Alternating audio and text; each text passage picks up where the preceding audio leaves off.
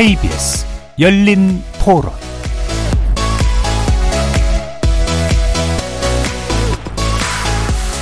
안녕하십니까. KBS 열린 토론 정준희입니다.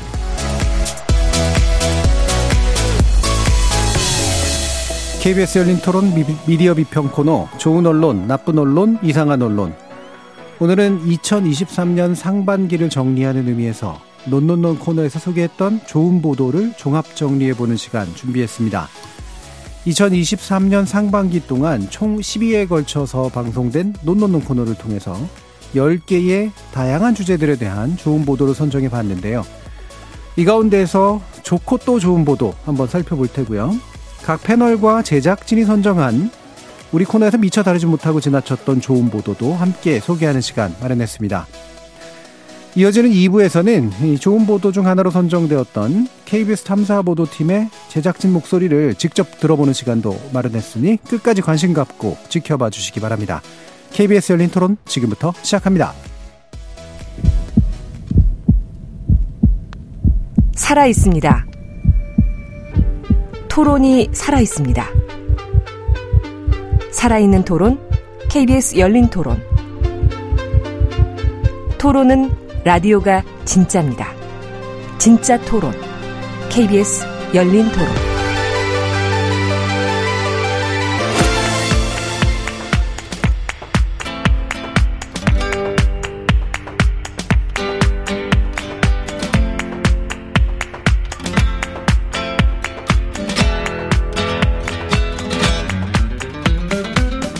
좋은 언론, 나쁜 언론, 이상한 언론?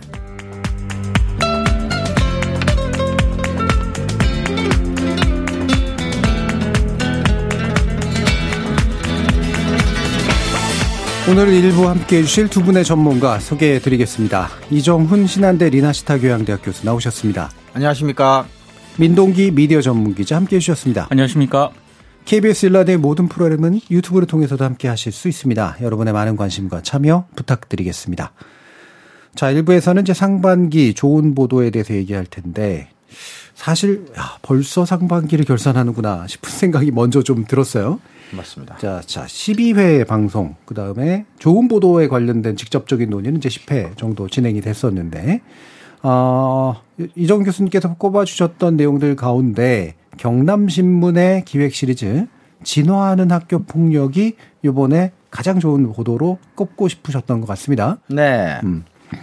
그 사실은 뭐 다들 좋은 보도로 꼽힌 보도들은 다들 좋은 보도고 뭐 굳이 이 제가 꼽은 이 경남 신문의 보도가 뭐 정말 가장 탁월하다 이렇게 꼭 말하기보다는 뭐 물론 여러 가지 이유도 있지만 일단 학폭이라는 뭐 소재 주제 자체가 여전히 고위공직자 인사검증 관리에서 여전히 계속해서 우리 사회에서 중요한 또 이슈로 계속 문제가 되고 있는 상황도 중요한 고려 사항이었고요. 그다음에 이제 지역 언론 경남일보의 어떤 노력 뭐 이런 것에 대해서 좀 어, 힘을 좀 북돋아주고 싶은 마음도 사실 조금 있었습니다. 그래서 예. 어, 비교적 굉장히 이제 학폭 문제가 사실은 자극적으로만 다루자면 굉장히 자극적으로 다루기 쉬운 소재지 않습니까? 그럼에도 불구하고 자세하고 구체적인 데이터와 함께 해결 방안까지도 어, 같이 고민해보는 아, 그런 노력들이 굉장히 좋았다라는 생각을 다시 한번 이 기사를 보면서 어, 그런 생각이 들었습니다. 그래서 경남신문의 진환 학교폭력 기획 시리즈를 제가 선정한 좋은 보도 중에서는 가장 좋은 보도로 이렇게 꼽아봤습니다. 예. 그러니까 이게 그 당시 시의성도 충분히 있었고, 어, 기타의 좀, 음, 자극적인 내용 위주의 좀 비본질적 보도가 범람하고 있는 상황에서 되게 냉정하고 차분하게 본질을 짚는 보도를 해줬고, 특히 이제 지역 언론으로서 상당히 좀 의미 있는 성취를 했다. 네. 라는 그런 이유로 좀 지적을 해 주셨습니다. 네. 어, 민 기자님 혹시 의견 있으세요? 음. 그러니까 저도 이제 제가 좋은 보도로 꼽았던 거를 음. 쭉 한번 다시 한번 봤거든요. 어, 근데 더 분발해야겠다. 아, 왜냐면 저기 네. 논논논이 격주다 보니까 음. 그 중간중간에 이제 논논논을 그렇죠. 하지 않는 음. 그, 그 시간에 또 좋았던 보도들이 좀 많았거든요. 아, 맞습니다. 네. 네. 그런 것들을 나중에라도 한번 이렇게 꼽아서 소개를 해줬으면 좋겠다. 음. 그런 생각을 했었고요. 이번에 논논논 좋은 보도를 보면서 제가 선정했던 좋은 보도 중에서는 저는 그래도 우크라이나 전쟁을 다뤘던 예. 음, 네네 기억이 그 납니다. KBS 시사기획 창 음, 네, 그때 네, 제작진이 현지 르뽀를 했었거든요.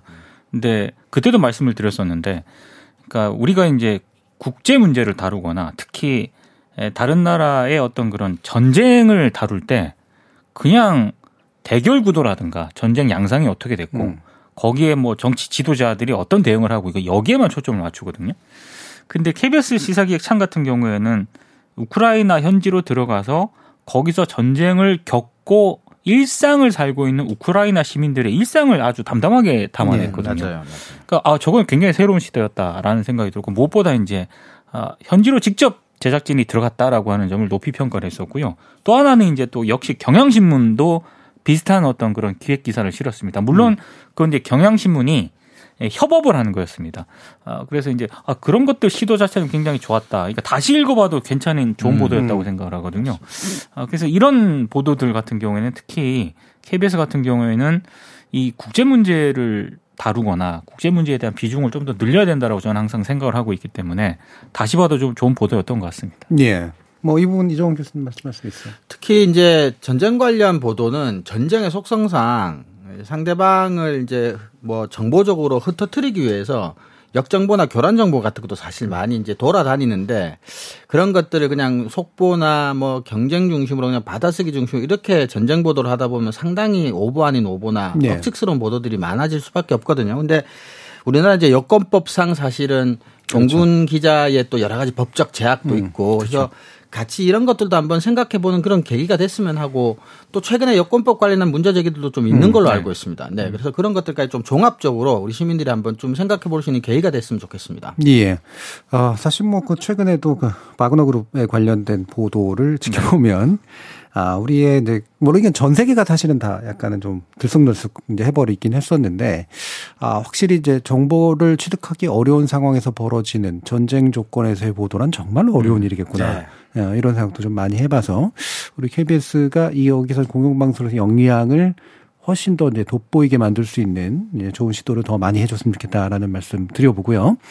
자, 그 아까도 이제 민동 기자님이 그래서 우리가 격주로 하다 보니까 놓치게 되는 이를테면 일요일 날 일어난 사건을 취재를 잘 못하게 되는 것과 유사한.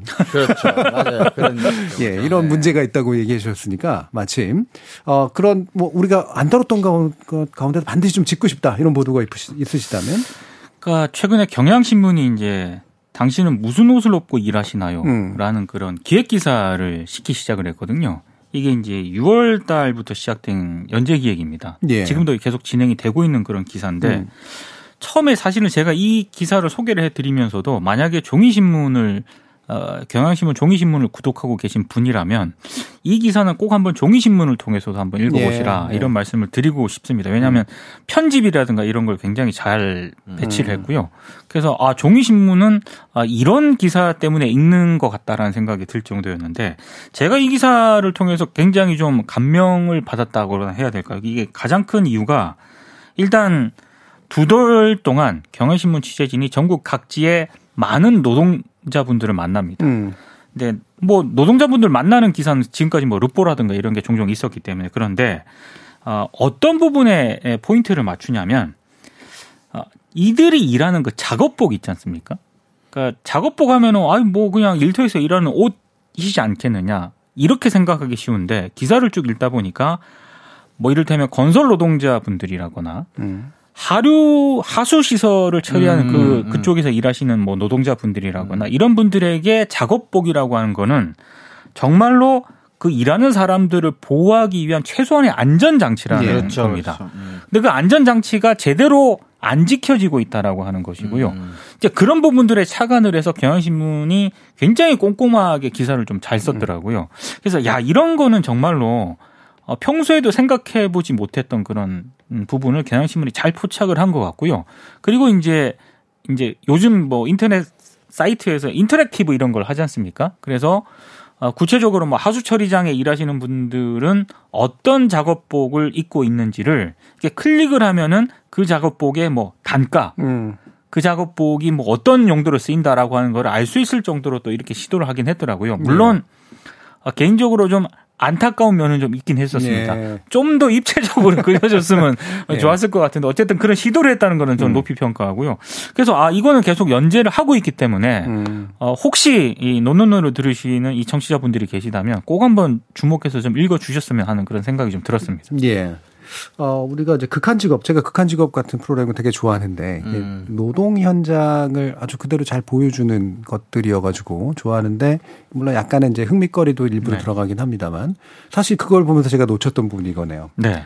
굉장히 위험하게들 입고 맞습니다. 하시거든요. 맞습니다. 예. 예. 예. 그래서 제가 하수 처리장에 있는 그 그분들 이 기사를 읽으면서 음. 정말로 좀 어, 뭐 이렇게 가슴이 좀 덜컹했다고 해야 음, 되나요? 음, 음, 그분들이 그런 얘기를 하시더라고요. 그러니까 사람들이 먹는 물에는 굉장히 음. 그 관심을 많이 가지는데 그쵸. 쓰고 버리는 물이 어떻게 처리되는지에 대해서는 음. 전혀 관심이 없다. 뭐 그런 부분이 나오거든요. 음. 사실 그런 것들을 처리하는 게 하루 하수 처리장에서 일하시는 분들이거든요. 근데 정말로 그분들이 그걸 처리하면서 있는 작업복 같은 경우에는 아, 정말 그 처리하는 물이 좋을 리가 없지 않습니까? 그럼요. 네. 그러다 보니까 여러 이제 뭐 병적인 문제도 음. 생기고 가장 심한 거는 냄새가 배어서 그게 아무리 씻어도 이제 몸에서 음. 그 냄새가 안 벗어 안 이게 음. 씻어지지 않는다는 그런 것더라고요. 그러니까 좀 더 그런 것들을 강화할 수 있는 어떤 그런 조처는 왜 안 되는 걸까? 좀 그런 생각이 좀 들었습니다. 예. 네. 이 노동 현장을 보도하는 그 천편일률적인 방법이나 너무 없는 것들을 넘어서는 좀 굉장히 좋은 시도라는 생각이 드는데 이정우 교수님. 예를 들어 뭐 중대재해처벌법이라든지 음. 뭐 이제 노동에 대한 노조에 대한 이제 악마화나 부정적인 시각 뭐 우리가 이런 것에 대해서 가끔 비판을 많이 했었습니다만은 네. 저도 이 기사를 이제 사실은 이제 소개해줘서 전 본격적으로 한번 자세하게 읽어 보긴 했었는데 이런 식으로 작업복으로부터 출발해서 우리 노동의 문제나 노동 안전의 문제 이런 식으로 접근하는 것은 발상이나 접근법 자체도 굉장히 신선하고 음.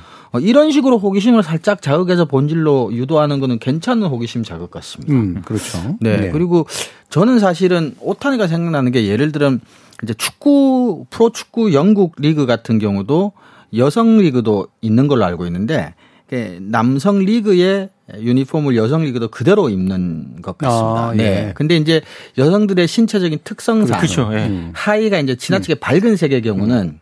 이제 조금 음. 그런 문제가 있을 수도 있어서 그런 것들을 또 어, 여성 선수들이 이제 이렇게 항의도 하고 음. 요구도 하고 해서 이제 상의는 색을 똑같이 가더라도 하의가 흰색일 경우는 검은색으로 한다든지 뭐 예. 이런 식으로. 근데 그게 저는 그 뉴스를 접했을 때 그러니까 제가 남자다 보니까 정말 아무 생각 없이 음. 했지만 그 옷이라고 하는 게 단순한 뭐 패션이나 뭐 기능적인 용도 이외에 그 옷을 직업적으로 입어야만 하는 사람이 이 작업 중에 일상적으로 느끼는 작은 불편함일지는 모르겠지만 그런 것들을 좀 그런 뉴스나 이런 보도가 아니면 생전 생각할 일이 없었던 것 같아요. 예. 네, 그런 점에서 음. 꽤 좋은 보도가 아닌가 그렇게 음. 생각을 합니다.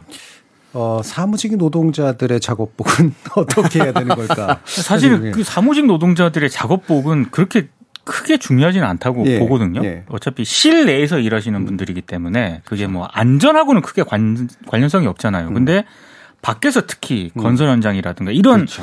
위험 지대에서 일하시는 분들의 작업복은 단순히 그게 옷이 아니라 음.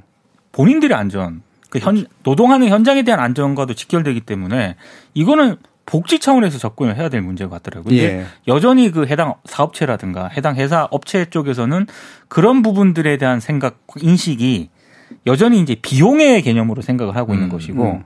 그게 뭐 일하는 작업자의 안전이라든가 이런 거와 연관시켜서 생각하지는 않는 음. 여전히 그런 분위기가 좀 팽배해 있는 것 같습니다. 예. 거북목을 방지하기 위한 뭐 어떤 양복이라든가 뭐 이런 부분도 한번 고민해 봤으면 좋겠다. 이런 생각도 좀 들긴 하고요. 예. 이 터널 증후군 뭐 이런 걸 아, 그렇죠. 방지하는 그렇죠. 장치들도 좀 중요한 것 같고. 자, 이종훈 교수님은 또 이제 미처 짚지 못했던 것 중에 오마이뉴스 5.18 특집 기사를 짚어주셨는데 소개해 네. 주시죠. 그 사실 이제 상반기에는 뭐 5.18이라고 하는 게 또 항상 뭐 아직까지 현대사의 뭐 아픔 뭐 이렇게 또 남아 있기도 하지만 근데 이게 우리 민 기자님 흔히 표현하신 거는 이제 캘린더식의 네네. 보도로 사실은 접근하기도 쉬운 소재고 그런 보도도 늘 매년 이게 나오긴 하지만 이제 이 뉴스 같은 경우는 어 송암동에서 어, 사실은 계엄군들끼리 음. 오인 사격 사고가 있었는데 에, 그것에 대한 일종의 분풀이 화풀이 같은 것으로 송암동의 민간인들을 대량으로 학살하는 사건이 아, 사실에 예. 있었습니다. 이제 그것과 관련해서 마을 주민, 예, 시민군, 이제 계엄군들 일부까지도 이제 인터뷰를 해서 당시 상황을 좀 구체적으로 보여주려고 노력한 보도였고 단순히 분노 뭐 이런 것보다는 이제 용서 뭐 특히 이제 전두환 씨 손자 뭐 이런 문제까지 해서 조금 어, 시각도 그렇게까지 또 일방적이지도 않은 부분도 조금 있었고요.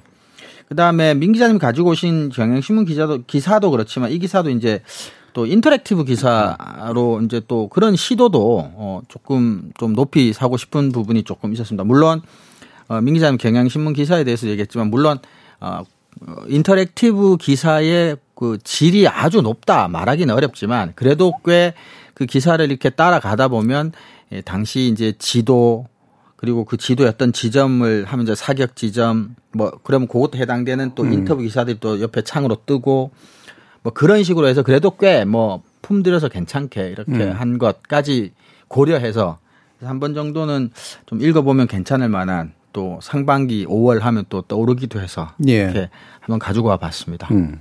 interactive 기사 같은 경우 요즘 잘 안 나오는 분위기이긴 한데 네, 그렇죠. 이렇게 포털 소비가 워낙 일반화되다 보니까 그래서 아, 아예 초기에 좀 과하게 어깨에 힘을 줬던 부분들 지나치게 미디어 실험 쪽에 기울었던 부분을 좀 실용적인 부분으로 바꾸는 의미도 좀 있지 않을까. 예, 네, 그런 음, 생각도 네. 좀 들긴 합니다.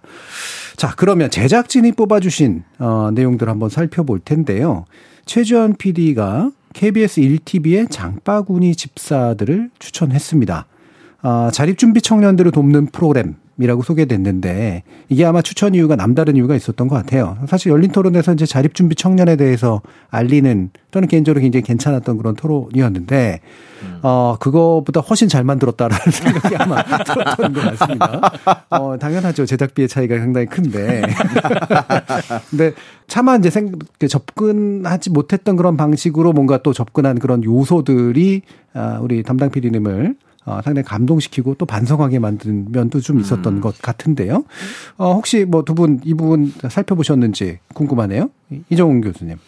어, 네, 저도 어 흥미롭게 봤는데요. 아마 저는 이제 이런 문제가 생각이 가장 먼저 나더라고요. 그러니까 그 언론이나 미디어한테 이제 수용자가 취재 대상일 때 흔히, 흔히 말하는 뭐 객관적 거리 음. 뭐 이런 것을 명분으로 이렇게 좀 어, 거리두기라고 하지만 그것이 갖는 사실 저는 부정적인 어, 효과도 상당히 크다고 저는 음. 보거든요. 왜냐하면 사실은 언론이 그 학자와 같은 정도로 그런 뭐 물리적인 객관적인 거리를 두려고 노력할 필요는 사실은 없기도 하거니와 문제는 이제 그것이 수용자의 입장에서 현상을 바라보고 수용자의 목소리를 전하려는 노력을 하지 않는 것에 대한 핑계거리처럼 이용되는 경우도 굉장히 저는 많은 뭐 그게 현대 언론의 어, 우리나라뿐만 아니라 저는 문제라고 심각하게 생각을 하고 있고 그런 점에서 언론에 대한 신뢰도가 매우 낮은 상황에서 수용자와 같이 바라보고 수용자와 같이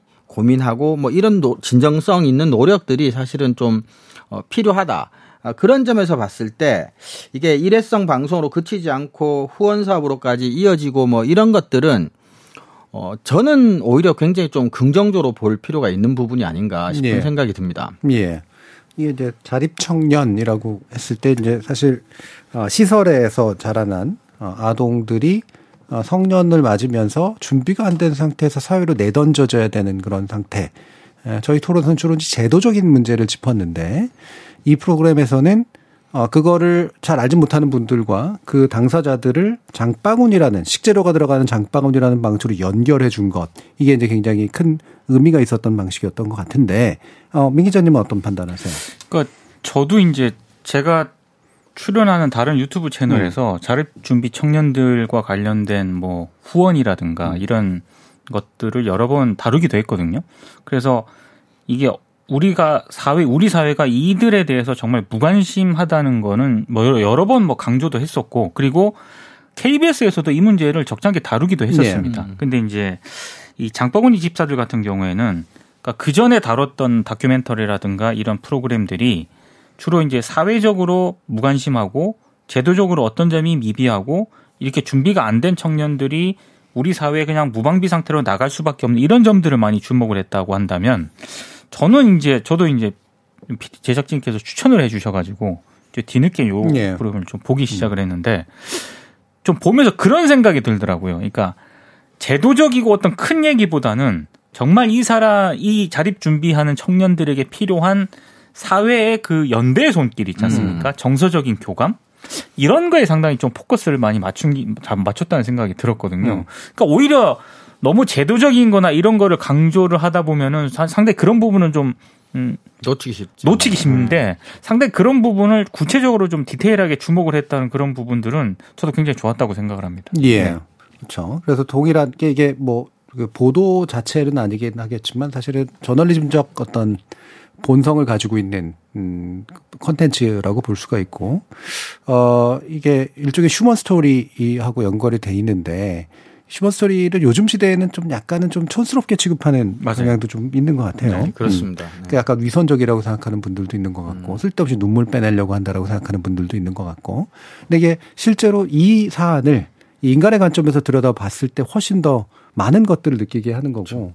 어, 이정 교수님 말씀 주신 것처럼 이렇게 거리를 너무 뛰려고 하는 게 반드시 저널리즘만의 저널리즘의 어떤 책무가 돼야 되나. 음. 그죠? 이제 이런 생각하고 연결 짓게 만드는 요소였던 것 같은데 저희 송지민 PD가 또 추천해 주신 내용이 바로 이 휴먼 스토리하고 연관된 부분이죠. 어른 김장합니다. 음. 예, 다들 아마 굉장히 감동적으로 봤던 네, 그렇죠. 어, 내용이라서 음. 음. 이 보도냐 아니냐 따지기도 전에 이거는 무조건 음. 강추 뭐 이렇게 얘기들 음. 하는 네, 어, 그렇죠. 것들이죠. 음. 실제로 또 올해 백상예술대상 교양 부분을 수상했습니다. 저는 물론 더 받을 거라고 믿었습니다만 실제로 받으니까 살짝 놀랍긴 하더라고요. 그렇죠, 그렇죠. 이정은 교수님 어떠셨어요? 사실 이건 이제 부재가 존재를 부각시킨 전형적인 경우잖아요. 음. 그러니까 음. 우리가 정말 이런 어른을 갖고 싶었던 그러나 이런 어른이 주변에 없었다고 생각을 했기 때문에 어른 김장아를 발견했을 때 우리가 더 감동이 이제 두 배, 세 배 컸었던 게 아닌가. 음. 근데 사실은 이제 우리 앞에 자립청년 얘기도 했지만 그 뭐 엄밀히 따해서 좁은 의미의 저널리즘은 아니라 하더라도 음. 우리 미디어가 어 현대인들에게 줄 수 있는 어, 또 해야만 하는 기능이나 역할 같은 것들 중에 방금 이제 휴먼 스토리 얘기도 하셨지만 사람이 이성이나 지식이나 이런 것들을 뭐 모르면 할 수 없는 일이 있을 수도 있지만 안다고 모든 일이 또 이내, 이내, 진행이 되는 건 아니거든요. 어떤 음. 어떤 정서적인 충만함이나 충족 이런 것들이 좀 어느 정도는 또 같이 병행이 됐을 때 움직일 수 있고 실천되는 영역들이 좀 있기 때문에 매스미디어가 사실은 뭐 우리가 기대, 기대하는 기능 중에는 그런 기능도 있잖아요. 우리가 이제 동원이라고 나쁘게 말할 수도 있지만 정서적으로 어, 일체감이나 아, 공동체감 같은 것들을 주는 아주 전통적인 미디어의 기능이긴 하지만 네. 방금 말씀하셨지만 요즘 와서 그런 것들 좀 약해지고 네. 수용자들도 뭐 별로 촌스럽게 생각하는 경향이 있는 것 같은데 저는 저 개인적으로도 조금씩 뭐 나이 얘기가 좀 부끄러운 나이긴 합니다만 어른이라는 두 글자가 조금씩 무거워지고 있는 때인데 저도 개인적으로도 이 프로그램 보면서 굉장히 감동을 받고 좀 뭉클했던 기억이 좀 아직도 떠오르곤 음. 하네요. 음. 어, 어떠세요, 민동 기자님? 그러니까 저는 이 김장하라는 어른은 상대적으로 우리 사회에서 덜 주목을 받았던 어른이라고 생각을 하거든요. 예. 그러니까 지역에 계셨기 때문에 더 그런 측면이 있었고요. 그렇죠. 이제 그런 어른을 발견했다는 것도 미디어의 참 순기능이라고 생각을 음. 합니다. 상을 받은 거 굉장히 좋긴 하지만 여전히 이 어른에 대해서는 우리 미디어라든가 언론이 조명해야 될 부분이 여전히 좀 많은 것 같다는 생각을 했습니다. 음. 이게 사실은 또 그 방금 말씀 주시긴 한 내용하고 연결되는 건데 아, 이게 저는 이걸 계속해서 내내 보면서 이분이 이렇게 알려주면 더 힘들지 않을까? 뭐 이런 생각도 음. 사실은 좀 있었어요. 맞습니다. 이분 개인도 맞아. 물론 알리기를 꺼렸기 때문에 더더욱이나 그랬긴 했지만 눈에 안 보이는 선행의 방식으로 하셨기 때문에 거기도 중간에 보면 이상한 사람이 전화가 와가지고 아 그렇죠. 그렇죠. 이렇게 봉변을 당하시는 그런 장면이 있었잖아요. 아마 맞아. 그분의 얼굴에서 약간 가장 당혹감이 이제 느껴지는 그런 음. 순간이었었는데 이게 이제 알려지면 이분도 스스로가 의도해서 알린 건 아니니까 좀 약간 그렇기도 하고 또 이것 때문에 괜히 쓸데없는 일들이 또 생겨가지고 그렇죠. 어, 혹시라도 탈이 나면 어떡하나 이런 생각 같은 것도 좀 있었어요. 그래서 네. 묘한 감정이 동시에 들더라고요. 맞아. 많이 알려지고 발굴됐으면 좋겠는데 아 사실 또 이렇게 미디어가 다르면 또 동티가 나니까 생기면 어떡하나 보시면서 그런 생각 안 드셨어요? 그런 생각을 많이 했었죠. 네. 그리고 또 하나 조금 덧붙이자면 그러니까 이건 작품의 문제라기보다는 좀 우리가 이제 그 이후에 우리가 음. 어른 김장아를 대하는 태도나 자세 같은 것들이 근데 또 너무 특수하고 특별하다고 생각은 좀 안 했으면 좋겠다는 네네. 생각도 있더라고요. 그래서 음. 그 정도가 되지 못할 거면 좋은 어른이 될 수 없을 거라고 생각할 필요도 사실은 예. 없는 거고 음. 어, 그분의 삶대로 뭐 똑같이 산다고 또 그렇게 꼭 뭐 되는 것도 아니고 아닌 것도 아니니까 네. 좀 그런 생각도 좀 들더라고요. 정말 대단하신 어른인 것 같습니다. 네. 그러니까 이분이 여러 기부를 하셨지만 이렇게 할 수 있는 사람이 한국에 있을까라는 생각이 제가 더 들었던 부분이 음.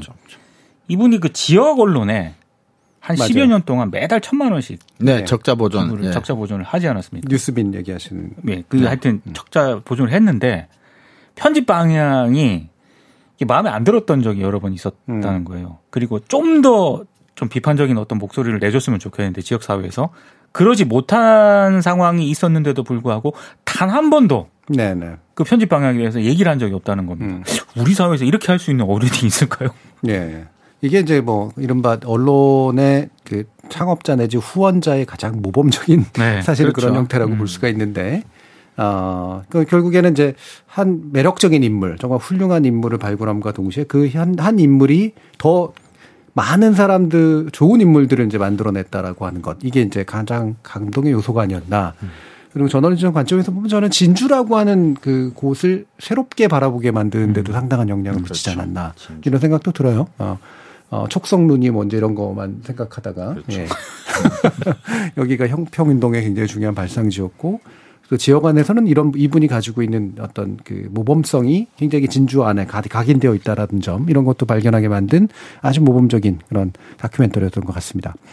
자, 이 권행란 작가님이 아, 시사인의 6월 22일자 가장 최근 거를 해주셨는데 어, 제가 볼 때 이건 원고를 만들다가 보신 내용이 아닐까 싶긴 합니다만. 김다은 기자의 올여름 슈퍼맨 엘리뇨 때문에 정말 더울까 라는 기사를 추천해 주셨습니다. 아, 깊은 분석을 굉장히 중요한 장점으로 꼽아주셨는데 혹시 이 부분에 대한 의견 있으세요? 이종훈 교수님? 일단 개인적으로는 더위를 엄청 많이 타니까 저한테는 이런 기사가 굉장히 그 가치가 높은 기사입니다. 사실은. 예, 예. 네. 살게 만들어주는. 네네. 네. 근데 이제 사실은 이제 광의에 우리가 이제 이것도 이제 일종 과학 보도인데 예. 최근에 이제 뭐 오염수 방류 문제와 관련해서 이제 이런 게 있지만 우리나라 언론이 이제 과학 보도, 어, 과학적 이슈를 보도하는 태도는 사실 우리나라 언론들은 심각하게 한번 좀 되돌아볼 필요는 있습니다. 음. 사실 과학 보도를 과학자처럼 하라는 게 아니라 과학적으로 한다는 것에서 기자들이 가져야 될 태도 정도는 굉장히 조심스럽게, 음. 예, 그리고 이것이 확률적 진실이기 때문에 뭔가 과학자가 하는 말을 확률적이지 않은 것으로 절대적으로 받아들이는 태도 자체가 굉장히 비과학적이거든요, 예, 사실은. 예, 예.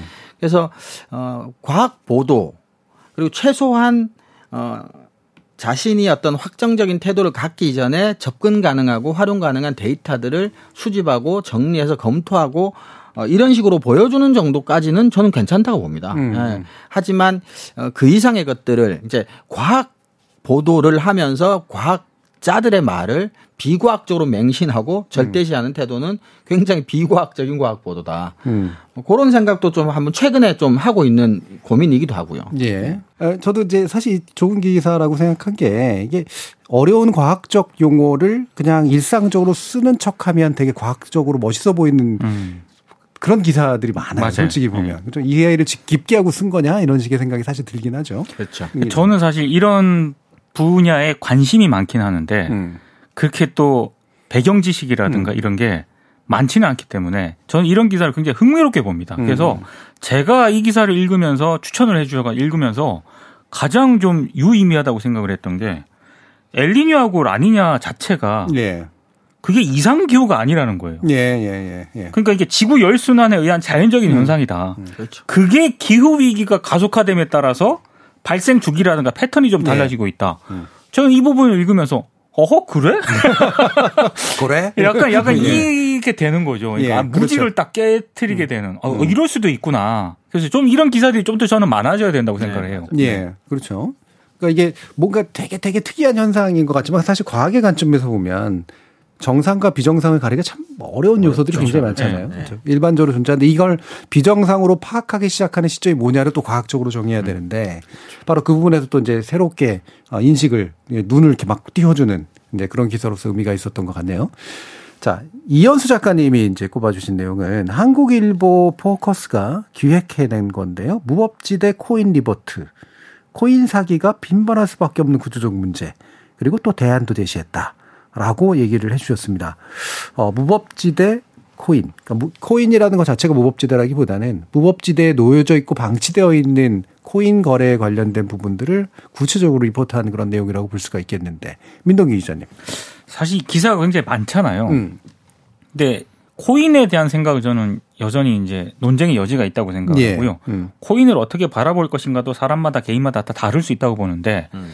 아, 이 기사를 읽으면 여전히 코인이라는 이 자체가 음. 여전히 사각지대가 많다. 그리고 그 사각지대가 많다는 얘기는 무슨 얘기냐면 피해자가 많이 발생할 수 있고 사기의 영역으로 볼 여지가 있다. 그런 부분이 많다는 거거든요. 저는 여기서 어, 이, 이게 좀 시리즈로 쭉 있는데 이걸 읽으면서 어, 이 코인을 이용해서 정말로 좀 불투명성이라든가 네. 이 코인을 이용해서 뭔가 좀 어, 부정스러운 방법으로 돈을 벌려고 하는 사람들이 한국 사회에 굉장히 많다. 음. 그렇다라고 하는 거는 어, 우리 제도권 내에서도 해야 할 일이 굉장히 많다는 거고요. 그러니까 언론도 이게 문제가 뭐다라고 하는 거를 다루는 거는 좋은데 음. 결국에는 어떤 해결책으로 가는 게 좋은가도 이제는 조금씩 그런 얘기도 해야 될 때가 아닌가 싶습니다. 예. 사실 이게 솔루션 저널리즘이라고 요즘 이제 얘기되는 것들 중에 그러니까 대안 제시 문제점, 문제 해결 위주의 어떤 보도를 강조하는데 저는 그게 저널리즘이 사실 원래 그렇게 막 잘할 수 있는 영역 아니라고 생각을 음. 했습니다만 그래도 할 수 있는 한 대안을 제시하려고 노력하는 건 분명히 또 중요한 일이긴 하잖아요. 네. 이종훈 교수님도 판단해 주시죠. 사실 저는 그 코인이 광풍으로 가게 만든 거에 있어서 언론의 기여도 저는 상당히 크다고. 아, 그럼요. 사실 아, 그 부분은 저는 네. 정말 짚어야 된다고 네. 생각합니다. 네.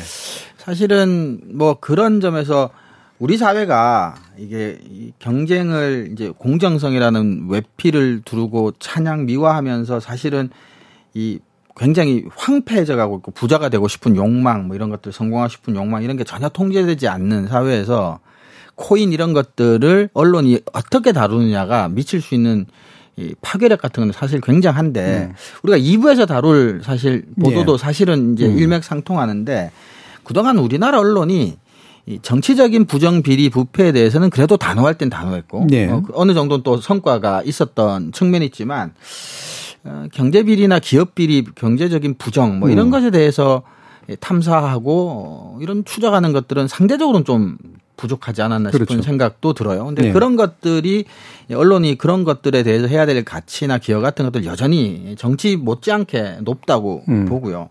그런 점에서는 이 기사 그리고 우리 2부에서 다룰 또 KBS의 탐사 보도 같은 경우는 굉장히 의미가 있다 이렇게 생각을 합니다. 그리고 방금 말씀하셨지만 이 코인 광풍은 한 번 정도는 우리나라 언론이 좀 반성하는 모습 좀 보고 싶기도 하고요. 사실. 예.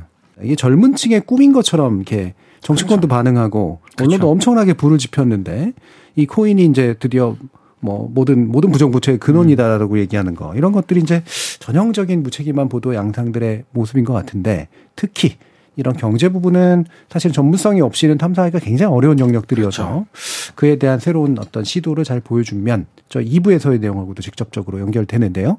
1부를 한번 정리해 보면서 보니까 이게 편향이라고 그래야 될지 가치 기준이라고 그래야 될지 모르겠습니다만 확실히 유난히 좀 더 지역 언론사라든가 좀 더 소형 언론사 내지 이런 이제 이른바 유수의 언론사하고는 좀 다른 결을 가지고 있는 그런 컨텐츠에 대해서 얘기를 해 주시는 경우들이 좀 많았고요. 그건 기준이라기보다는 결국은 그게 잘했기 때문이겠죠. 그리고 새로운 시도라든가 이런 것들도 일종의 좀 눈에 띄었는데 전반적으로 한번 어, 이렇게 오늘 짚어본 내용들에 대해서 평가를 한번 들어볼까요? 네, 민동기 기자님. 저는 일단 더 열심히 기사들을 찾아봐야겠다라는 음. 생각을 했습니다. 그러니까 어, 놓친 기사들도 많았고요. 네, 네. 특히 단순히 지역에서 이렇게 보도를 했기 때문에 거기에 더 가중치를 부여한 건 아니었고 지금 생각을 해보면 사실 흔히 말해서 서울 지역에 있는 언론사보다는 지역에 있는 언론사들이 여러 가지 면에서 열악한 건 분명하지 네. 않습니까? 근데 그런 조건 하에서도 이런 좋은 보도를 해내고 있다, 할 수 있다라는 그런 부분은 좀 높이 평가를 해볼 측면이 분명히 있는 건 분명한 음, 것 같고요. 음. 그리고 좀 더 단위가 큰 덩치가 큰 언론사 같은 경우에는 어, 그런 어떤 지역이라든가 소형 언론사들이 하지 못하는 그런 분야에 대한 보도를 좀 더 집중을 해줬으면 좋겠고 KBS 같은 경우에 이제 국제 네. 문제라든가 네. 음. 이런 부분들 예, 그리고 어 우리 사회에서 흔히 말하는 그 제대로 legacy 미디어나 주류 미디어들이 잘 주목하지 않는 이런 노동 현장의 어떤 그런 음. 문제들도 음.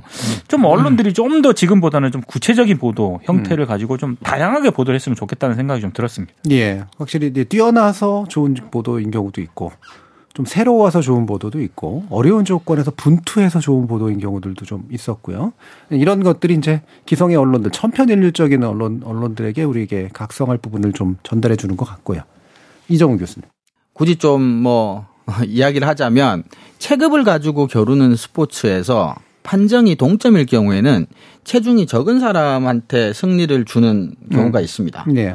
어, 뭐 그런 식으로 비유를 한번 해볼 수도 있을 것 같아요. 그 더 많은 물적 인적 자원으로 어, 늘 하던 기사를 대신에 뭐좀 뭐, 뭐 세련되게 잘 하는 음. 큰 언론들 그렇지만 제한된 자원이나 물적 재원을 가지고 그래도 열심히 애를 써서 눈에 띄는 보도를 뭐 성취해내는 작은 언론이 있다면 좀 후자를 좀 이렇게 북돋워 주는 것도 음. 괜찮은 것 같다는 생각이 들고요. 근데 interactive 기사가 좀 많았다라는 거는 저는 좀 한편으로 좀 슬펐던 게 음. 다양한 시도 자체가 우리가 의미가 있었다라고 흔히 말하고 근데 근데 그럼 시도 자체가 의미가 있다고 평가해야 한다는 얘기는 그만큼 어, 시도 자체만 가지고 의미를 부여할 수밖에 없을 정도로 우리 언론이 이제 디지털화 같은 건 사실은 반대로 얘기하면 끝난 것 같다는 생각도 음, 들더라고요. 그렇죠. 음. 그런 점에서는 좀 우울하기도 하고 음. 어, 그런 생각도 좀 들었습니다. 알겠습니다. 자, 1부에서 이제 저희들이 제작진과 함께 꼽아본 2023년 상반기 좋은 보도에 대한 이야기를 나눴고 이어지는 2부에서 어, 연속된 시리즈물로 탐사 보도에 굉장히 중요한 표본을 잘 보여주고 있는 KBS의 사례 함께 나, 나눠보도록 하겠습니다. 여러분은 지금 KBS 열린 토론과 함께하고 계십니다. 토론은 치열해도 판단은 냉정하게 복잡한 세상을 바꾸는 첫 걸음은 의외로 단순할지도 모릅니다. 평일 저녁 7시 20분 당신을 바꾸는 질문 KBS 열린 토론 정준희입니다. KBS 열린 토론 좋은 언론 나쁜 언론 이상한 언론 2부에서는 민동기 미디어 전문 기자 신한대 리나시다 교양대학 이정훈 교수 그리고 KBS의 송수진 기자 이렇게 세 분과 함께 논의해 볼 텐데요. 어, 좋은 보도를 만든 음, 어, 담당했던 기자를 모셔서 그 뒷얘기도 좀 들어보는 그런 시간이기도 합니다. 자, 어, 송수진 KBS 기자님은 어, 구체적으로 속해 있는 부서는 어디입니까? 어, 시사 제작 2부입니다. 시사 제작 예. 2부는 시사 기획 창을 만드는데요. 예. 어, 매주 화요일 밤 10시 1TV부터 음. 예, 1TV에서 방송이 되고 있습니다. 예. 그러니까 시사 제작 2부? 네. 예. 인데 기존에는 탐사 보도부 아니셨어요? 아, 네. 탐사보도부에서 음. 어, 올해 4월까지 일을 하다가 이제 빌라왕 어, 전세 사기 빌라왕 아이템을 끝으로 이제 탐사보도부 생활은 마무리하고 음. 시사기획 창에서 지금 일을 하고 있습니다. 예. 예. 근데 제가 사실은 이제 송 기자님을 모시는데 나름대로 일조를 한 셈인데 왜냐면 이제 좋은 보도로 어 꼽은 게 바로 송 기자님이 직접 담당하신 그런 기사입니다. 근데 이게 시리즈예요. 근데 1편에 굉장히 감동을 받았었는데 2편도 상당히 잘 나와서 근데 이게 탐사 보도부 시절에 1편을 만드신 거고 2편은 시사 기획 창을 위해서 만드신 그런 셈이 되네요. 사실 음. 어 1편에서 그 대부분의 데이터는 그 저희가 확보를 한 상태였는데요. 음. 그 데이터라는 것이 저희 코스닥 개미 귀신이라는 프로그램이었는데 일부에서는 그 무자본 M&A 업계에 대한 얘기를 다뤘었어요. 음. 무자본 M&A 되는 걸로 추정되는 업체들이 코스닥 상장사들의 경우에 104곳 정도가 나왔다라는 네. 내용이 이제 1편의 주된 내용이었는데 어, 저희가 이 내용을 추가로 좀 취재를 하다 보니까 104곳을 구성하는 임원진 분들이 좀 음. 겹치는 경우가 있더라고요. 네네. 그래서 이 임원들 얘기까지도 한번 하면 좋겠다라고 생각을 하고 있었는데 너무 내용이 좀 방대해서 음. 어, 임원 얘기는 하지 않고 있다가 음.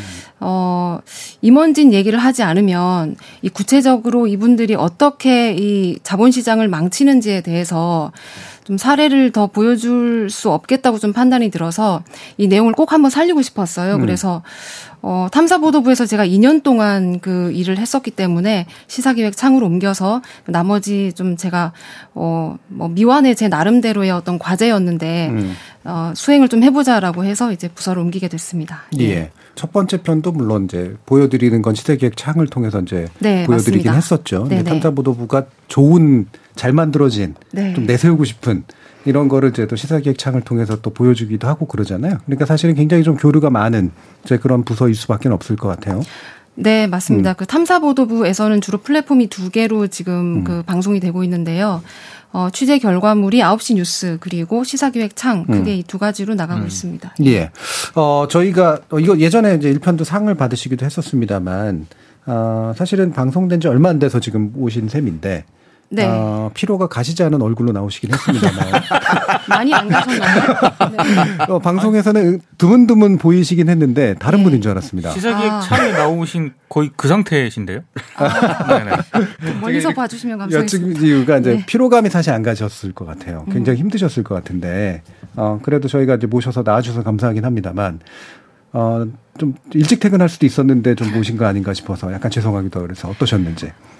어, 음, 취재 전반적인 과정에 대해서 말씀을 하시는 거라면, 어, 글쎄요, 그 데이터 일단 분석 작업이 좀 시간이 소요가 됐고요. 그 다음에 데이터 나온 결과에 따라서 좀 현장 취재를 많이 했어야 됐는데 예.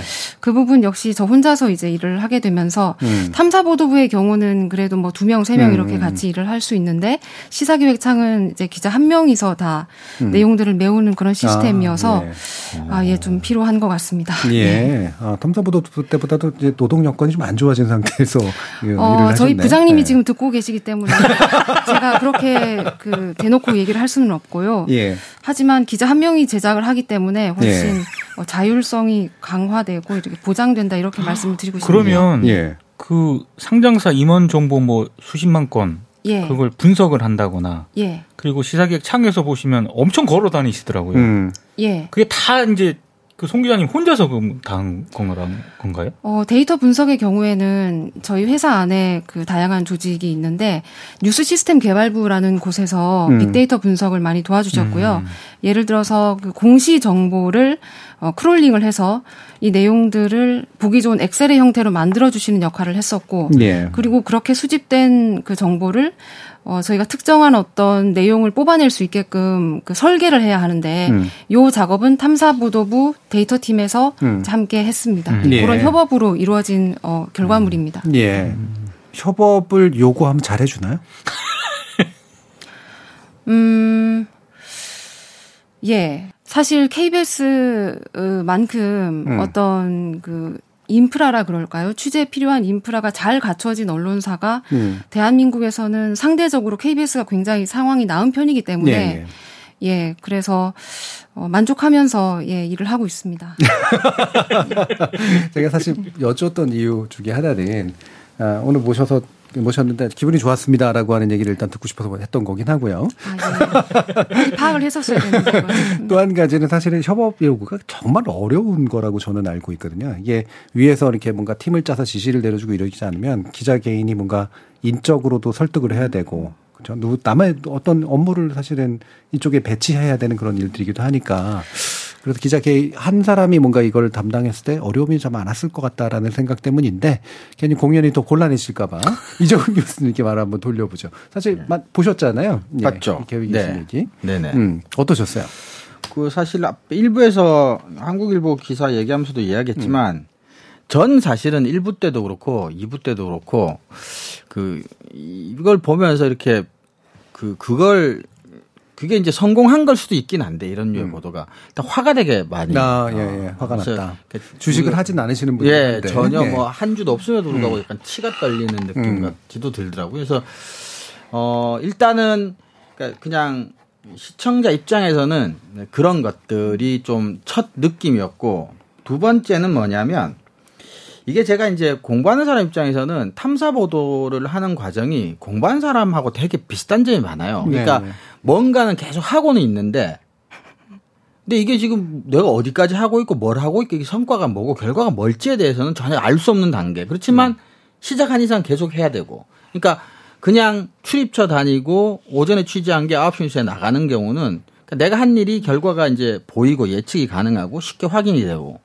근데 그래서 제가 어, 송수인 기자님께 한번 여쭤보고 싶었던 건 그런 거예요. 이게 지금 내가 한참 취재 중에 있고 이게 어떤 결과가 될지 내가 예상한 결과가 될지 안 될지도 음. 모르는 상황에서 이른바 엎어질 수도 있는 네. 그죠. 음. 그래서 무엇이 이 어렵고 지난한 탐사 음. 보도를 계속하게 만드는 힘이 뭔지 또는 그때마다 자기를 어떻게 합리화를 하셨는지 뭐 이런 것들이 좀 궁금하더라고요. 음, 합리화라기보다는 뭔가 이렇게 경, 스스로 경 그렇죠. 예, 자기 어. 동의를 마련하는 네. 거. 예.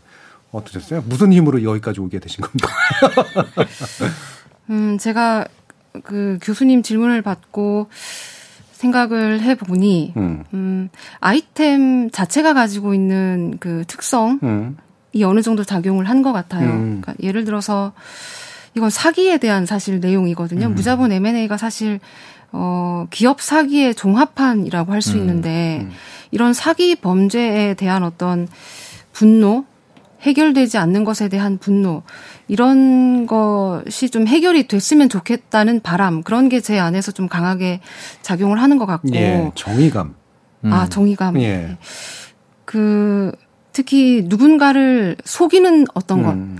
어, 그런 것에 음. 대해서 좀 분노가 음. 좀 있는 것 같아요. 그래서 무자본 M&A가 사실 생각해 보면 어, 마치 회사가 잘 굴러가는 것처럼 기사도 내보내고 예, 예. 보도자료도 배포하지만 사실 그건 단지 어, 주가를 부양하기 위한 어떤 행동에 지나지 않을 때가 음, 많거든요. 음. 이건 누가 보더라도 어, 누군가를 속이기 위한 의도적인 행동이거든요. 음. 근데 이게 마치 기사의 형태를 띠고 있고 어, 어떤 기업의 건전한 경영의 활동으로 포장이 되면서 이제 잘 모르는 분들을 속이는 거죠, 계속. 예. 예, 그런 데 대한 어떤 분노가 제 안에서 계속 있었던 것 같습니다. 그리고, 음. 어, 사실 그 결과가 나오지 않을 때도 많지만, 어, 소소한 사실 성취들은 하루하루 좀 있는 음. 편이라고 저는 생각을 하거든요. 그러니까 예를 들어서, 어, 어떤 무자본 M&A 세력 A씨와 또 다른 무자본 M&A 세력 뭐 B씨가 있는데 이들이 이해관계를 같이 한다라고 하면 이들이 소속된 회사의 법인 등기를 계속 보다 보면 이 사람들이 같이 등장하는 때가 있어요. 음. 어, 그러면 이 사람들은 이해관계가 같겠구나라고 저 혼자서 추측을 하고 넘어가거든요. 예. 그러니까 이런 작은 소소한 성취 이런 음. 게 계속 반복이 되면서 그래도 좀 더 취재를 해봐야지 하는 어, 생각이 드는 것 같고요. 음, 그리고 이 포, 취재를 좀 포기를 해볼까 하고 생각할 때쯤에 음. 꼭그 제보자들이 전화를 주시더라고요. 어. 정말 신기한데, 예. 아, 이게 좀 이제, 이제 안 해도 되겠지 예. 싶으면 전화를 주셔서 음. 혹시 음. 이 내용 아시나요? 라고 음. 얘기를 해서 또 제 안에 있는 어떤 그 음. 교수님께서 언급하신 정의감을 음. 또 건드려 주시고 그러면 또 아, 그래도 이걸 내가 해야지. 내가 시작을 했으니까 그리고 내가 KBS에서 지금 일을 하고 있으니 저희는 나름대로 음. 자본으로부터 좀그 음. 비교적 자유로운 편이기 예. 때문에 음. 많은 언론사들이 할 수 없는 것을 저희는 할수 음. 있다고 하는 음. 생각이 있거든요. 그래서 아유, 내가 해야겠구나. 뭐 계속 그런 식으로 하루하루 어, 버티면서 오는 것 같아요. 예. 예.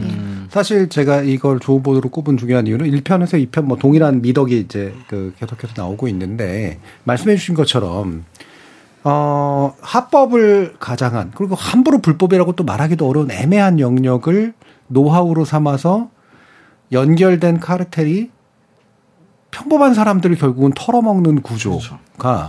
한국의 이른바 자본시장의 구조에 아주 단단하게 자리 잡고 있다라는 그런 부분이었고요. 이 꾼들이 절대로 퇴출되지 않는다라고 하는 거였거든요.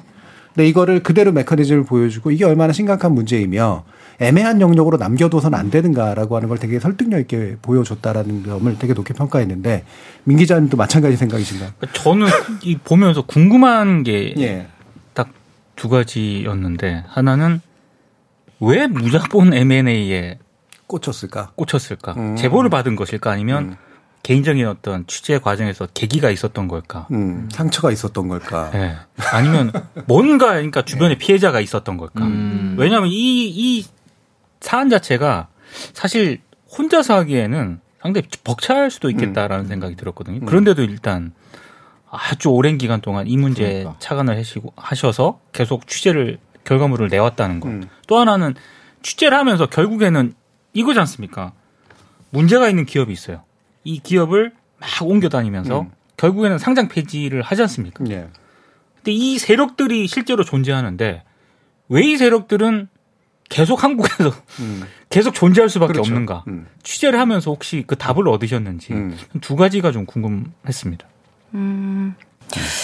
그 사실 처음에 제가 이 취재를 하게 된 이유는 어떤 기업의 경영자에 대한 제보를 받았을 아. 때였어요. 그 시작은 음. 그거였거든요. 좋은 사람들 이 모 대표에 대한 얘기였는데, 어, 근데 그래서 처음에 이제 제보를 받았을 때는 어떤 나쁜 경영자, 에 대한 어떤 단순한 사례였는데 음. 이 내용들이 알고 보니 무자본 M&A라는 것이었고 음. 어 그래서 이 내용을 꼭, 꼭 보도를 하고 싶은데 제가 소속된 부서가 탐사 보도부이다 보니 음. 단건으로 보도를 할 수는 없는 거죠. 음. 그렇다면 이 얘기를 어, 좀 더 스케일을 키워야 된다라는 생각을 했고, 그렇다면 무자본 M&A의 여러 가지 특징을 갖는 어, 회사들을 찾아보자라고 음. 해서 이제 데이터 분석이 시작이 됐던 거였거든요. 그렇게 해서 1편이 나갔는데 1편이 나가고 나니 반응이 굉장히 좋았습니다. 댓글 반응도 좋았고요. 어, 이렇게 KBS가 보도를 하면 수신료가 아깝지 않다는 음. 댓글도 많았고. 네. 그리고 무엇보다도 무자본 M&A 업계 내부에서 굉장히 큰좀 음. 반응들이 있었거든요. 지금까지는 그런 보도가 없었는데 네. 이제 KBS가 어, 이런 보도를 처음 했다라는 말씀들을 많이 들었어요. 그래서 어, 왜 이걸 사람들이 보도를 하지 않고 있을까? 지금까지 이렇게 많은 피해자들이 있는데 왜 보도를 하지 않았을까를 생각해 보면 결과적으로는 또 제가 방금 말씀드렸듯이 어떤 언론사의 그 뭐랄까요 구조 에 대한 음. 문제로 결국은 음. 가더라고요. 그러니까 사실 기존에 그 사주가 있는 언론사의 경우에는 특히 경제지의 경우에는 음. 어 코스닥 상장사들이 음. 내는 여러 가지 보도 자료를 계약 관계를 맺고 계속 내주거든요. 그게 일종의 지금 비즈니스로 자리를 잡은 지 음. 오래됐습니다. 음. 예. 예. 그러니까 그런 언론들은 계속 보도를 하지 못하는 것이고 설사 알, 안다고 하더라도요. 그렇다면 결국은 KBS만 할 수 있는 보도가 아닌가 하는 좀 제 나름대로의 예. 자각이 있었어요. 음. 그래서 1탄 나가고 나서 그런 자각이 좀 오고 난 다음에 음. 2탄도 그러면 계속 준비를 해보자. 라는 어 생각에서 지금까지 계속 보도를 이어오고 있는 것이고요. 음. 그리고 무자본 M&A 세력이 계속 존재할 수밖에 없는 이유는 결과적으로는 제가 지금 판단하기로는 어 형량이 너무 적은 것 음. 같아요. 음. 예. 경제 범죄에 대해서 맞아. 어 경제 범죄에 대해서 형량이 너무 적어서 결국 이분들이 어, 범죄를 저지르고 나서도 다시 나와서 어, 또 다른 상장사를 인수를 해서 똑같은 행동을 해도 어 어떻게 얘기를 할 수가 없는 거죠. 음. 네. 그 예를 들어서 그 저희가 방송에서 다뤘던 김용빈 회장의 경우는 어 2013년쯤에 가장 납입과 횡령의 혐의로 어, 징역 1년 6월에 집행유예 3년을 선고받았거든요. 예. 음. 그런데 2015년에 사면을 받아요. 음. 한참 그 경제 사, 경제 사범들 뭐 경제 활성화를 예. 위해서 사면하자 할때그 무렵이거든요. 그러니까 과장 납입 금액이 150억 원에 이르고 또 횡령이 20억 원에 이르는데도 뭐 전혀 뭐 경제적 타격이 없는 것이죠. 예. 그런 것들이 계속 반복이 되다 보니 사실 이런 구조가 그 천착화돼 있는 상황이라면 그냥 뭐 몇 년 살고 나갔다가 몇 년 살고 들, 그 나와서 음. 다시 하면 되지라는 음. 생각을 누구나 할 수 있을 것 같거든요. 예. 예. 네. 그래서 이런 제도적인 미비점이 많은 상태가 음. 결국은 무자본 M&A가 계속 시장에서 반복되게 하는 구조적 원인인 것 같습니다. 음. 예. 그러니까 결국은 무한환생이라고 이제 이름 음. 붙이신 음. 것의 이제 의미가 그렇죠. 기존의 무자본 M&A가 개미기신한 이름을 붙이신 이유는 결국은 쪽 빨아먹고서 그냥 껍데기만 퐁 하고 남은 이 기업을 그렇게 만들어 버린다는 거잖아요. 아무런 생산성도 없이. 네. 두 번째 이 꾼들은 결국은 계속 다시 돌아오더라. 그들끼리 다 연결돼 있고 절대로 쫓겨나지 않더라. 민 기자님이 말씀하신 것 같은 그 이유는 결국은 우리가 경제 파범을 제대로 처, 엄벌에 처하지 않고 시장에서부터 퇴출시키지 않는 제도적인 문제가 크더라라고 하는 그런 말씀으로 이해가 돼요. 자, 그러면 사실 이게 경제적인 것 부분에 경제 기사를 단신 이외에 해설 기사를 쓰는 것도 굉장히 어렵고 탐사 보도는 더더욱이나 어려운데 탐사 보도를 결과를 보여주는 것도 결국 쉽지 않거든요. 설명이 굉장히 엄청나게 들어가야 되잖아요. 어, 이정훈 그 교수님은 분노는 하셨지만 이 설명에서 막 이렇게 막 어, 빨려 들어가면서 이해가 되더라. 어, 이런 생각이 드시더라고요. 왜냐하면 제가 이제 주식을 뭐 한 번도 해본 경험이 없고 음. 그쪽에 대해서는 뭐 상식도 별로 없으니까 음. 정 교수님 말씀하셨지만 사실 무자본 M&A라는 말도 사실은 저는 처음 보도 때문에 접했고 예. 거기 나오는 각종 뭐 경제 경영 주식 용어나 법률 용어 같은 것들도 조금 저한테는 좀 생소한 것들이 좀 사실 있긴 있었죠. 하지만 그래도 전반적으로 말씀하셨던 예, 평범한 사람이 가지고 있는 기본적인 정의감만 가지고 있어서도 이제 치가 떨리는 그런 사기범들에 대한 어떤 그런 분노 같은 것들을 좀 공분, 공유로운 분노를 불러일으켜 준 것이 사실 우리가 이제 뭐 흔히 이론적으로도 말한 탐사 보도에 갖춰야 될 중요한 미덕 중의 하나거든요. 음. 그런 점에서는 저는 이 보도 시리즈 두 편은 굉장히 탐사 보도로서는 굉장히 본에 가까운 음. 좋은 탐사 보도였다고 저는 그렇게 네. 생각을 하는 거죠. 네. 민 기자님도 사실 못지않게 경제 어두우시잖아요. 네. 우린 다 좀 그러네요. 그럼에도 불구하고 이게 이제 굉장히 좀 설득 있게 잘 다가오더라. 그러니까 사실 저도 뭐 주식 이런 음. 거를 전혀 안 하기 때문에 다만 이제 경제 신문은 직업적 특성상 음. 오래전부터 봐온 네. 거였거든요. 근데 저는 이게 아까 송 기자님 얘기를 쭉 들으면서도 그러면 이 무자본 M&A의 문제점이라든가 이런 꾼들의 어떤 그런 세력을 음.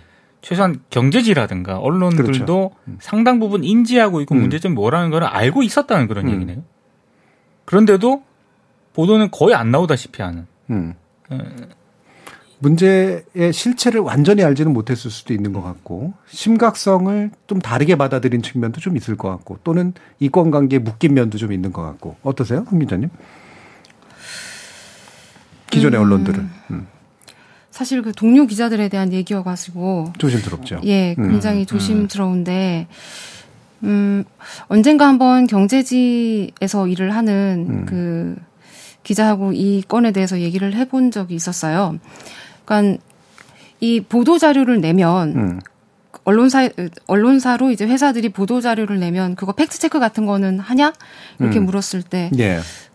어 팩트 체크를 어, 사실 왜 우리 이런 거 있잖아요. 그 시민 단체에서 음. 뭐 보도 자료 낼때 네. 우리가 어, 기존 이제 언론이 어, 팩트 체크를 다 하지 않는 경우 많거든요. 음, 음. 일단 믿고 쓰는 경우 예, 많죠. 예, 예. 그거와 거의 어, 동일한 수준에서 얘기를 저한테 음, 하더라고요. 예. 어, 기업에서 어쨌든 이런, 이런 내용들을 낸 것이고 책임은 결과적으로 기업이 지는 것이다. 음. 우리는 계약 관계에 따라서 이 내용들을 이제 기, 뭐 기사화 기사화만 할 뿐이다라고 음. 얘기를 해서 어 그냥 계약 관계로 그냥 보고 있구나. 음. 네. 그 정도로 이해를 했습니다. 음. 네. 이게 이제 나는 다 이유가 있고 나는 다 그것이 큰 문제가 아니라고 생각하고 핵심은 딴 쪽에 책임이 있기 때문에 라고 생각하는 데서 이제 굉장히 많은 문제들이 이제 생겨난다라고 하는 그런 얘기인데 아까 KBS 강조를 해 주셨어요. 어, KBS가 앞으로도 계속해서 이렇게 해 나가실 수 있을 것 같으십니까? 어, 지금의 재원 구조라면, 음. 그러니까 한마디로 수신료로 저희가 운영을 하고 있기 때문에 어느 정도 자본으로부터, 어, 독립적으로 자본의 눈치를 보지 않고 보도를 하는 건 사실이거든요. 예, 예. 예. 그래서 어, 자본으로부터 자유로운 사실 저희도 100% 자유롭다고는 할 수는 없지만 그런 언론이 과연 몇 곳이 있을까를 생각해 본다면 몇 곳 없는 게 사실이고 음. 어, KBS라면 계속 이런 보도를 해야 한다고 생각을 하고요. 어, 사실 정치 권력에 대한 탐사 보도는 기존에도 계속 있어 네. 왔고 음.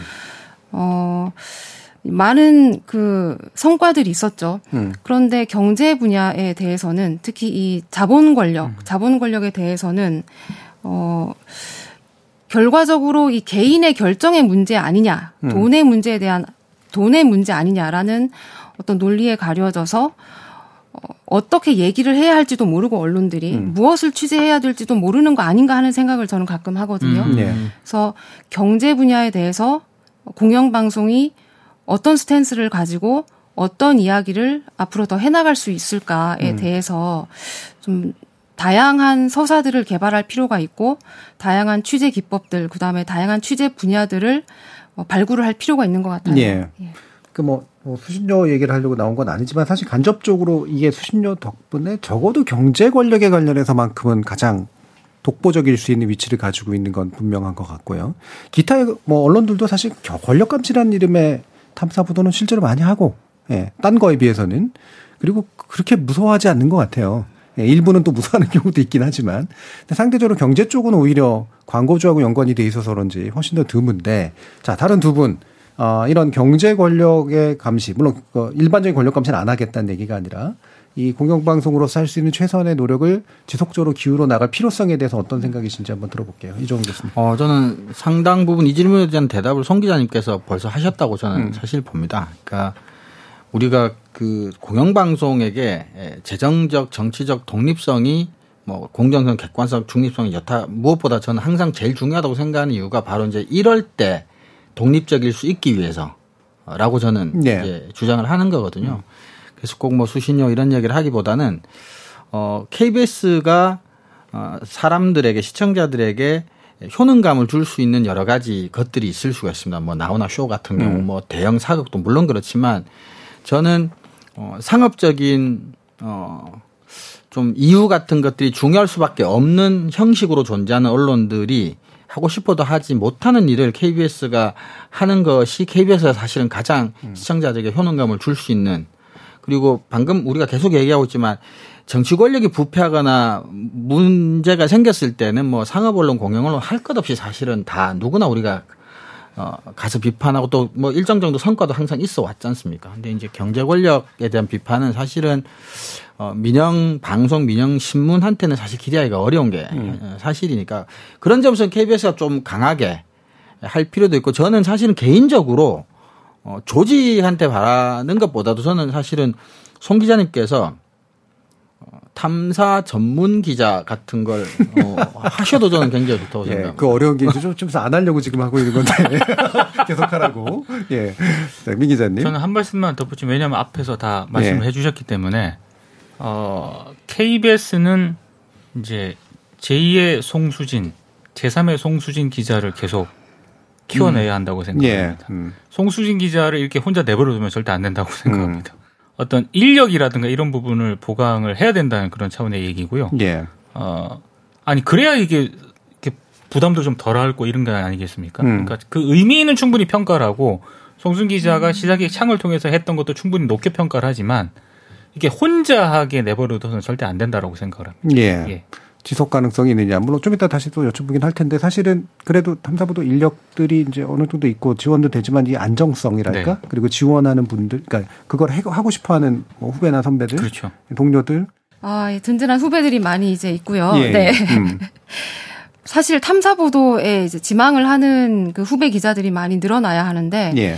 어, 그런 부분에서 생각을 해보면 좀 부담스러운 부서라는 생각들을 음. 많이 하는 것도 어느 정도는 사실이에요. 음, 음. 그 많은 열정들을 가지고 한번 해보겠습니다 하는 어, 어린 기수, 비교적 음. 어린 기수 어, 기자들이 없진 않으나 그렇지만 어, 큰 부담감을 가지고 있는 기자들이 대다수여서 왜냐하면 탐사 보도 이러면 굉장히 기대감이 높잖아요. 음, 그렇죠. 예. 네. 아무거나 하면 안 될 것 같고. 아무거나 하면 안 될 것 같고, 음. 어, 굉장히 좀 대한민국을 들었다 놨다 해야 할것 그렇죠. 같은 네. 그런 마음들이 다들 있거든요. 음. 그래서, 어, 그런 부담감이 좀 많이 작용을 하는 것 같은데, 저도 사실 탐사보도부에 지원을 처음에 했을 때 큰 부담감이 있었거든요. 근데, 어, 시간이 좀 어느 정도 흐르다 보니, 음, 관심 있는 분야가 있으면 그게 어느 정도 인, 익어가는 게 제 눈에 좀 보였거든요. 음. 결과적으로는 이게 기자 역량의 문제이기도 하지만 어, 끊임없이 계속 노력을 해야 하는 것도 사실이지만 시간이 어느 정도 흘러야지만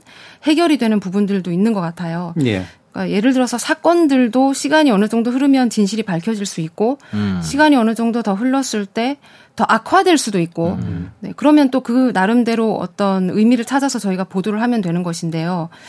어, 이런 시간이 흐르는 것에 대해서 어, 기자들이 다들 그 부담감을 가지고 있죠. 음. 네. 음. 그러니까 그, 시간이 허비될까봐도 있을 테고. 네. 다른 걸 그 시간에 딴 걸 했어야 되나 이런 생각도 좀 있을 수도 있고 뭐 커리어 측면도 있을 수 있을 것 같고. 그렇죠. 음, 예. 음. 다양한 것들이 작용을 한다고 보는데 음. 어, 결국은 탐사보도라는 것이 결국은 기자로서의 나의 쓸모를 스스로 입증하는 예. 그런 과정인 것 같거든요. 아무 조직의 힘도 받지 않고 오로지 내 기자로서의 능력만으로 나의 값어치를 증명하는 과정. 음. 이 탐사보도 같아요. 그래서 어, 사실 굉장히 큰 부담감인 건 사실인데 돌이켜보면 어, 그 정도의 부담감이 있었, 있었기 때문에 음. 좀더 제가 노력을 할 수 있었던 것 같고 책임감이 굉장히 좀 많이 늘었거든요. 예. 그래서 음. 탐사보도 하고 나서 어, 네 그런 것 같습니다. 그래서 어, 계속 이게 그 탐사보도의 어떤 그 기조가 계속 이어지려면 음. 일단 탐사 보도부가 계속 존재를 해야 하는 것 같고요. 음. 시간이 흐르는 것에 대해서 조직 차원에서도 어느 정도 좀 둬야 할 것 같고 음. 큰 성과를 언젠가는 음, 낼 수 있으니까요. 예. 음. 좀 기다려주는 거 그런 것도 좀 필요한 것 예. 같습니다. 아, 자, 그럼 마지막으로 간단하게만 이제 마무리 발언 형식으로 여쭤볼 텐데요. 어, 정의감을 제가 물론 한 얘기긴 합니다만 뭔가 이렇게 안에서 끌어오르는 동인 같은 것이 있었는데 이게 사실은 일반 대중, 그러니까 일- 보통의 기사는 일반 대중을 대상으로 쓰는 척 하면서 특정 정책 담당자들을 수용자로 놓고 쓰는 경우들이 되게 많거든요. 이분들이 들어줬으면 하는 거.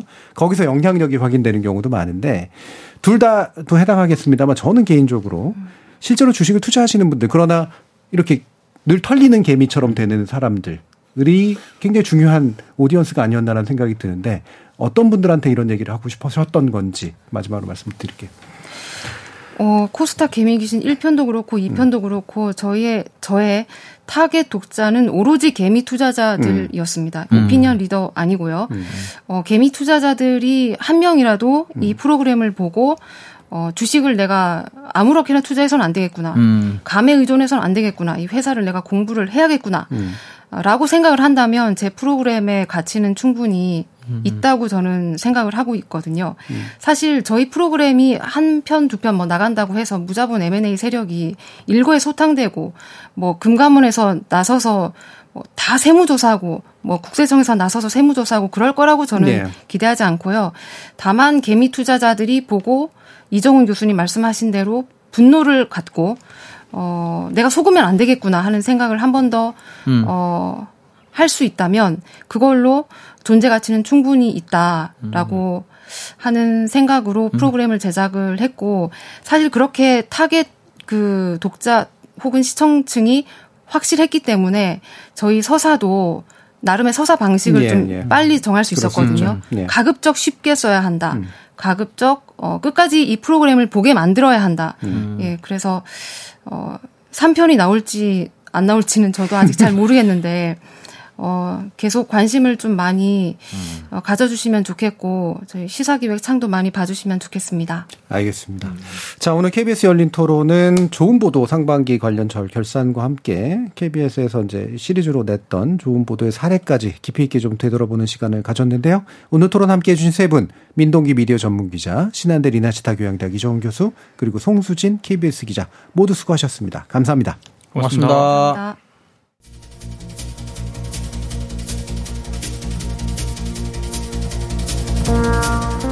탐사보도 어렵게 생각하지 마시고요. 수많은 자료 그리고 시- 발로 뛰는 취재를 통해서 진실에 가까이 다가가려고 노력하는 기자들이 있는 곳 거기에 바로 탐사보도의 가치가 있습니다. 참여해주신 시민 농객 여러분 정말 감사합니다. 저는 다음 주 월요일 저녁 7시 20분에 다시 찾아뵙죠. 지금까지 KBS 열린 토론 정준이었습니다.